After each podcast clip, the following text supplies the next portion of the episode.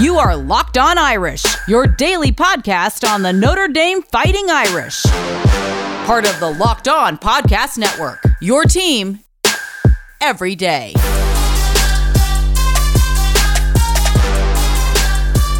Welcome back, folks, to the Belie- Oh my God, wrong show. Let's keep it rolling. This is Locked On Irish, your daily Notre Dame athletics podcast, part of the Locked On Podcast Network. Today's episode, we have a four star tackle in the upcoming class who has announced Notre Dame in their final, in his final three, rather. We are then going to project the linebacker depth chart for the spring, finishing up the show with a draft profile for Ben Skowronek.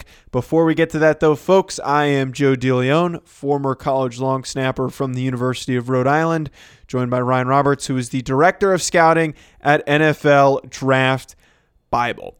So, Ryan, we've got uh, some recruiting news, a quick update on a recruit who is considering Notre Dame per Tom Loy of Irish Illustrated, the 2022 four star offensive tackle from Bishop Gorman, Jake Taylor, 6'6, 275, has officially announced that after getting over 20 scholarship offers, he has whittled, whittled it down to Notre Dame, Alabama, and Oklahoma. He did say in the article the tradition and history of Notre Dame is top notch. The benefits of having a Notre Dame degree is priceless. So, this is an interesting uh, update that we're getting here.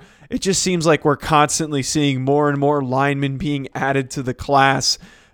Uh, practically any recruiting class, it seems like at this point, Ryan. But uh, you know, what are your thoughts on on hearing about this, and uh, how much do you w- would you say you um, know about Jake Taylor?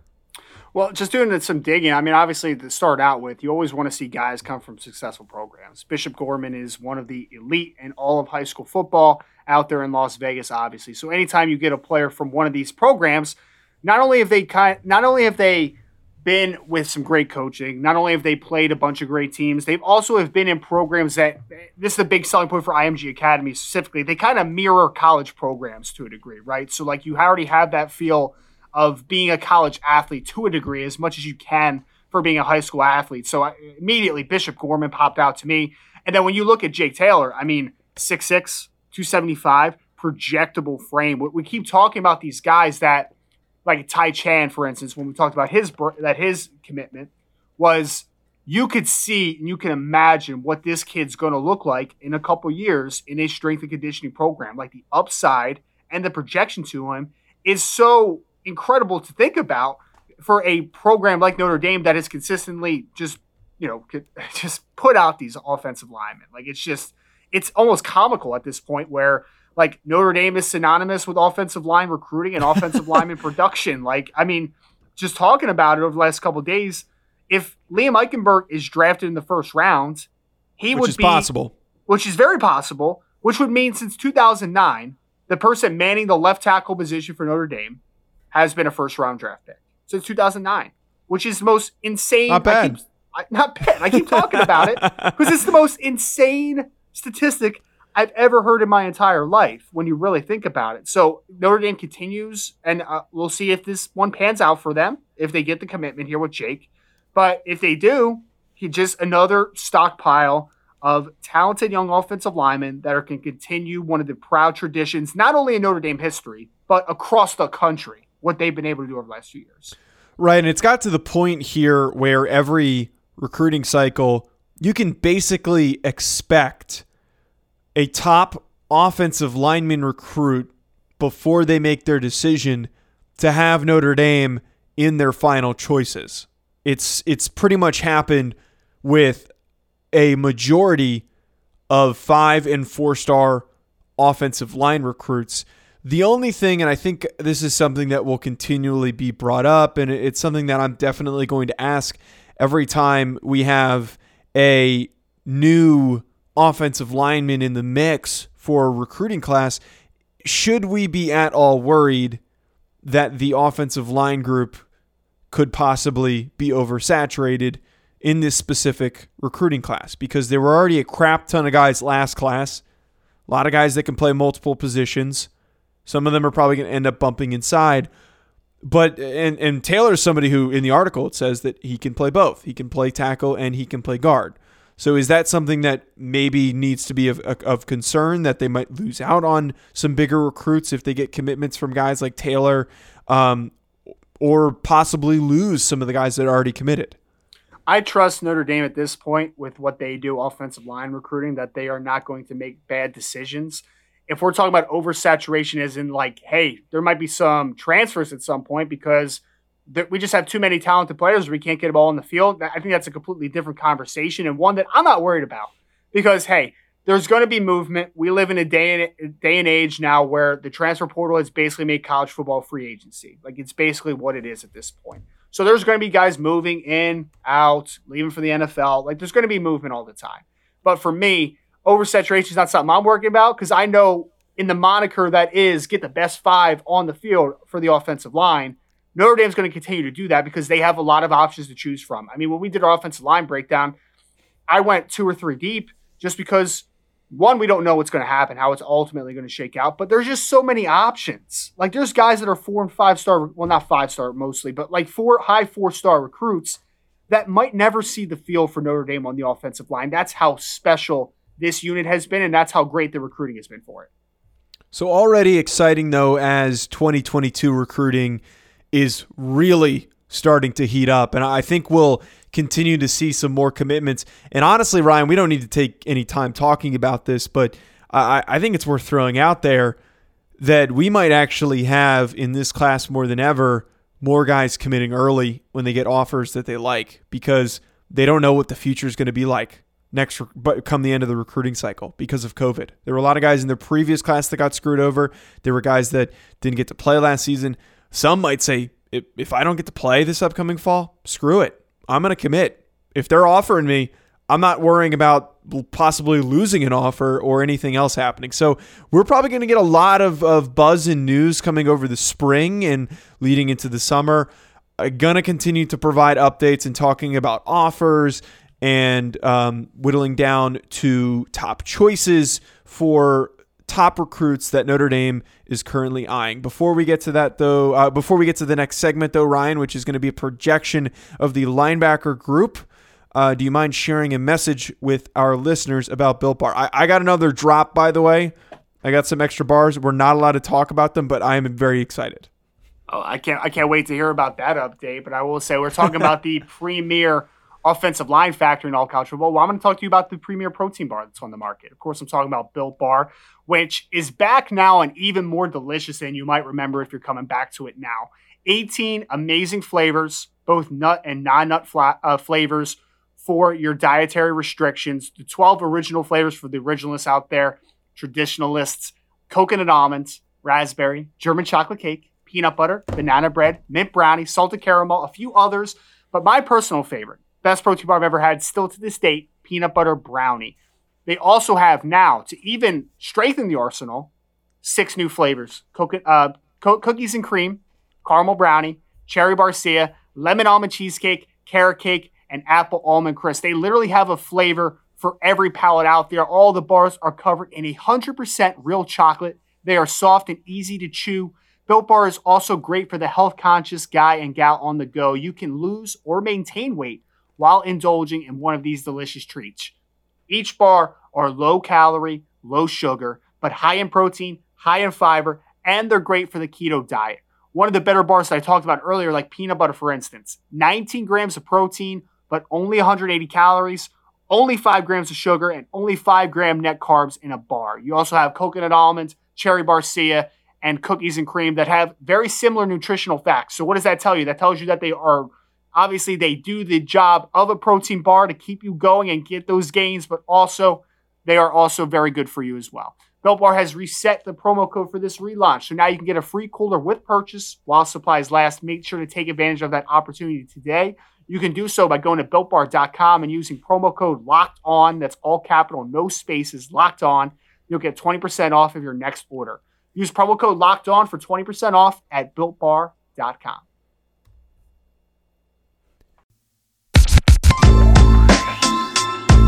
Get more of the sports news you need in less time with our new Locked On Today podcast. Peter Bukowski hosts Locked On Today, a daily podcast breaking down the biggest stories with analysis from our local experts. Start your day with all of the sports news you need in under 20 minutes. Subscribe to Locked On Today wherever you get your podcasts. Also, hit that subscribe button for us as well. So, we've chugged through most of these spring ball position group projections and how we think that they're going to shape out.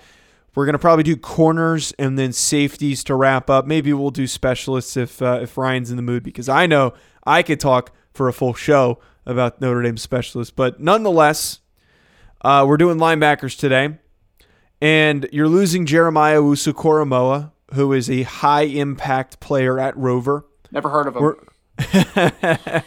we're not one, you know, one thousand percent sure what the linebacker alignment is. We can speculate, but we have not seen Marcus Freeman's defense just yet. So Ryan, let's hear it. Let's hear your spiel. Who's lining up where? Who's backing them up? Well, this is purely speculation on what the schematic looks going to look like, kind of like what Joe said. But I will say, from what I'm hearing, it may be sort of a hybrid system with what Marcus Freeman did at Cincinnati and what Notre Dame does. So, for argument's sake, I'm going to keep it to a 4 2 5 alignment. So, we're going to talk about two inside linebackers, a Mike and a Buck. Mike, of course, is the strong side inside linebacker, and the Buck is the weak side inside linebacker. And then we're going to talk about the Rover, which is basically your Sam playing uh, overhang. So, let's start with the obvious one Drew White's back, right? He is the starting middle linebacker. He was for the last two years.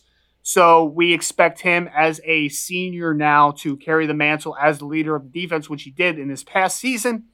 So I think that that's a pretty safe projection. The other guy, his backup, who has been his backup now for a couple years as well, Bo Bauer, who's a big physical mauling linebacker, kind of that throwback. Also great on special teams. Bo brings a good element of physicality to the position. So I think that that's pretty much locked in. One guy, and I've told Joe about this probably a couple weeks ago, one guy that I think is the breakout star besides for Isaiah Foskey for this defense. I think that Marist Liufau, after playing a bunch down the stretch for Notre Dame this year, mm. is going to be a star. I think before it's said and done in 2021, this is going to be the best linebacker on the team. I really think that. He number 35.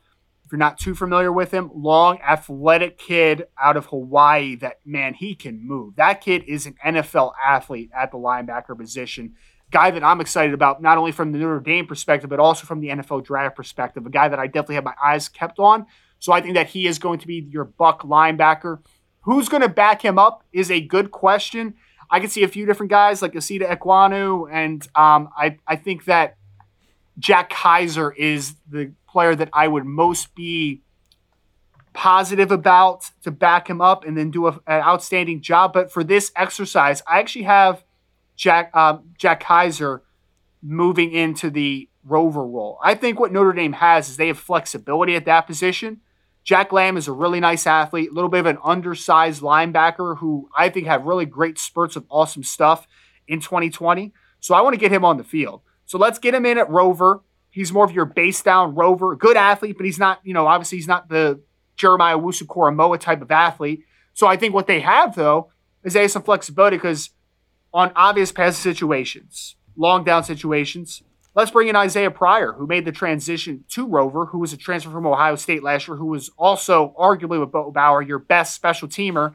And he is a former high four star safety recruit that made the transition down there. And I think on obvious passing situations is a great opportunity to get him on the football field to use his athletic profile in more passing downs. And I, I, really like the possibilities there. I think there's a lot of flexibility specifically at Rover if we do have what we have seen at Rover over the last couple years. But I mean, quietly, Drew White, you know, there's nothing that really stands out a ton about him. He's a very solid football player, but like Marist Liufau, Jack Kiser, even Bo Bauer to a degree, JD Bertrand, like some of these younger linebackers get me really excited, especially Marist Liufau. If I had to make a prediction right now, that's my biggest one. I think Marist Liufau is going to be the breakout star for Notre Dame in 2021.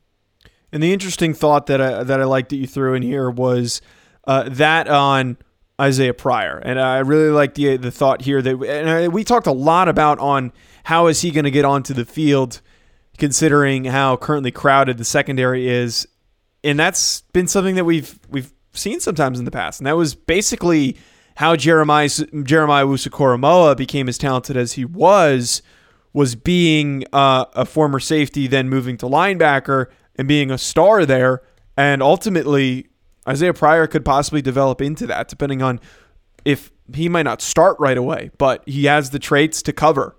If they maybe just work him in on third down when they want a, a faster, better coverage player, eventually it could develop into a full time role if he does well enough.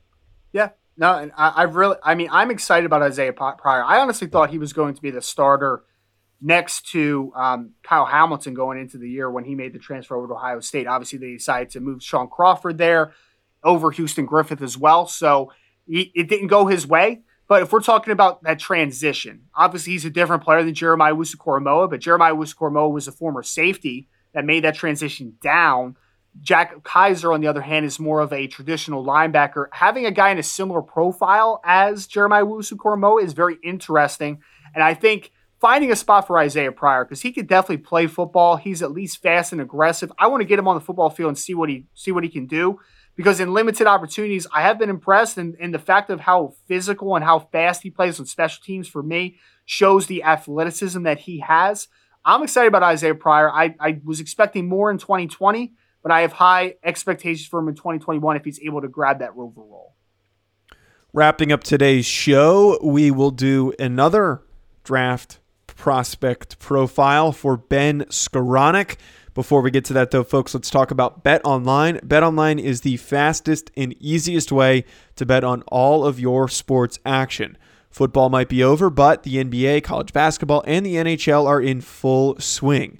BetOnline even covers awards, TV shows, and reality TV, real time updated odds, and props on almost anything you can imagine. BetOnline has you covered for all of the news, scores, and odds. It's the best way to place your bets, and it's free to sign up. Head to their website or use your mobile device to sign up today and receive your 50% welcome bonus on your first deposit. BetOnline, your online sportsbook experts, and make sure to use that promo code locked on.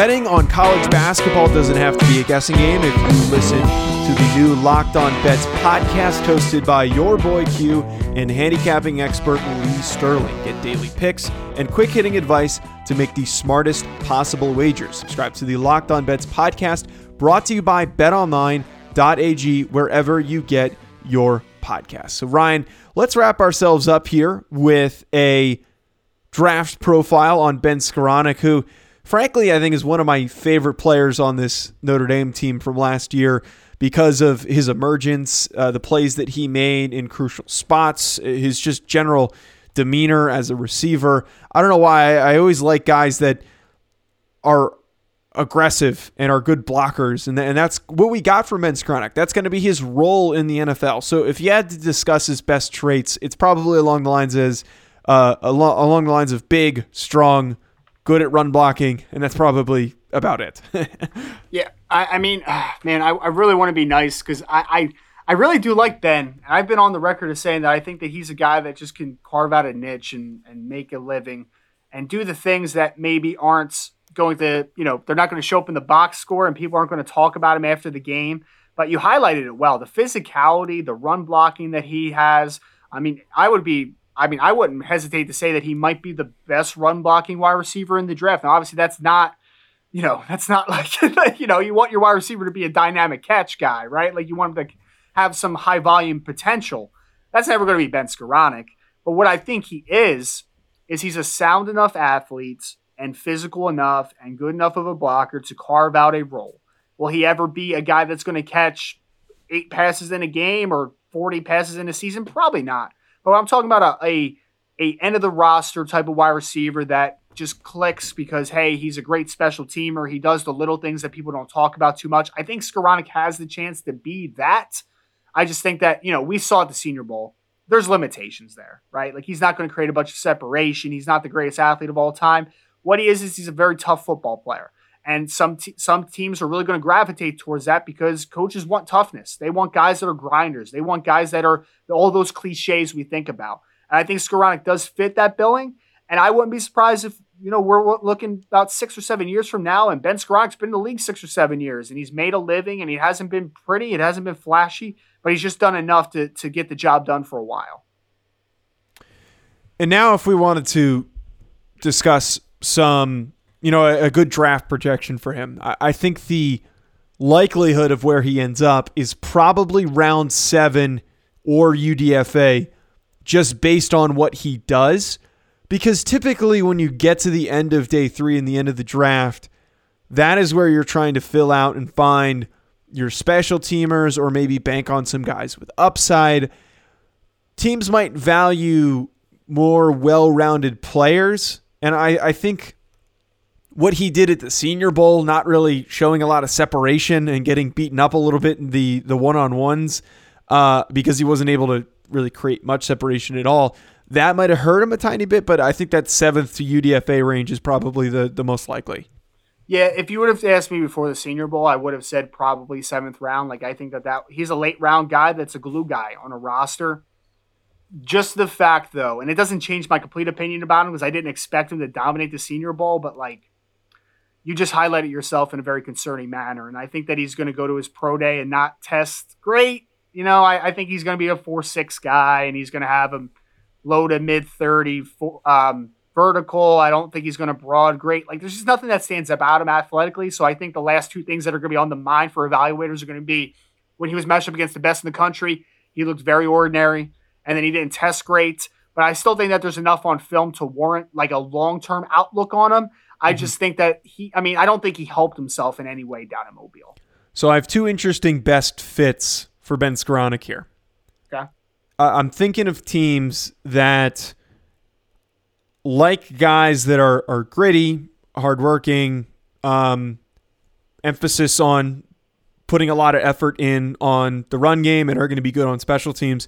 The two that I'm thinking of are the Tennessee Titans because they're very run oriented, or the New England Patriots. I feel like those are going to be the two teams that that um, I, like I, the Patriots one to me seems like that one makes the most sense because I know that they need they need receivers. They need actually good dynamic receivers, and they're probably going to prioritize that in free agency in the draft. But I could just see Bill Belichick snatching up a guy like this and turning him into a special team star. I, I, I can yeah. totally see that happening.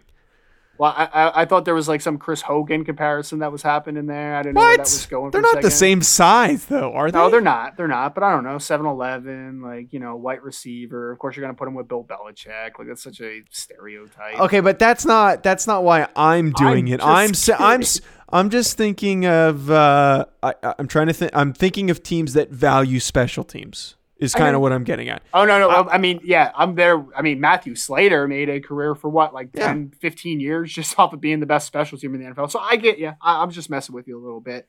A couple no, teams you. that I wrote down that, and I, I do think New England's actually a, a, a team that makes a lot of sense. I wrote down just because after the Green Bay Packers take, you know, a quarterback in the first round again or something, they're probably going to take a late round wide receiver that fits their mold. Outside of Davante Adams, they have a bunch of guys like um, like the kid from Iowa State a couple years ago, Allen Lazard and mm-hmm. Equanimeous St. Brown. Yeah. They're kind of like the same mold. You know, they're big physical guys. Even though EQ can run a little bit, he's not like the downfield vertical guy, right? Like they're just they're kind of just mauling guys that play good football. Geronimo Allison's another guy they had for a couple years there. So just kind of fits the profile of what they have. They love working back shoulder game with Aaron Rodgers, so it makes some sense. I actually wrote down, I know you're going to hate this one. Uh oh. But I'm gonna put it out there. New York Giants have no big body mm. receivers. So uh, a late round see, UDFA.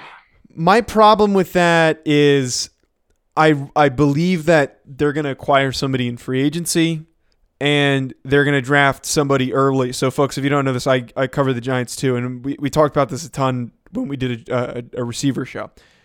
They're probably going to draft somebody early, and the priority is going to be getting somebody explosive they already have a bunch of UDFA guys that are like Skowronek. I just don't think like because they have like Austin Mack and they have um uh, I'm trying to think there's somebody else that they have but but nobody is big as him. I think that yeah. they're gonna try and draft somebody that fits that profile. Like the name that that I'm really keyed on that's gonna be too early for 11 is Rashod Bateman. So like I think that like that name, like someone like that is what, who they're going to prioritize either in free agency or the draft early on. I, I don't I don't see why they would draft Skowronek late because there's just special teams upside. But uh, you know it, it, does make sense though. You have I a special teams that. coach as your head I know I can't question that because Joe Judge only prioritizes special teams because he drafted seven linebackers and all they did was play special teams last year. So I can't entirely disagree. I don't. I hate the premise, but I don't disagree with the argument. All right, so in that theory, Joe Judge was a special teams coach. John Harbaugh was a special teams coach too. So we're throwing he, he makes Baltimore. sense too. Last one I'll throw out there, and I actually do like this one: Tennessee Titans. Just because that was the one I said originally. Yeah, power running team, which I think makes a ton of sense, but also they're losing Corey Davis potentially this offseason. They're going to need some wide receivers. I don't think mm-hmm. that he's, again, I don't think Skowronek's going to be a high volume guy in any world, but I do think that he brings value to a team. I think that there is value that he brings, and it might not be the glorified, you know, oh, 100 yard game, 1,000 yard season, 10 catch outing. Like, it's not ever going to be that for Skowronek. But I think that what Tennessee has and what they need to continue to be the dominant power running team they are is they need football players that block on all levels. And I think that Skowronek fits that. Yeah. No, I, I like all those teams. And, um, that definitely certainly makes sense. So, folks, that's going to be it from us on today's episode. Tomorrow, on Thursday's episode, we will be doing a preview for the Clemson, sorry, the, the Syracuse game, rather. The Syracuse game coming up this weekend. Uh, we will then have Tyler Aki of Locked On Syracuse on the Friday show, so stay tuned for that as well. Make sure to follow us on social media at Locked On Irish, at Joe DeLeon, at Rise and Draft. Hit that subscribe button, leave us a five star review, and if you're looking for something else to tune into, head on over to Locked On Today or Locked On Bets. Talk to you later, folks. Enjoy the rest of your day.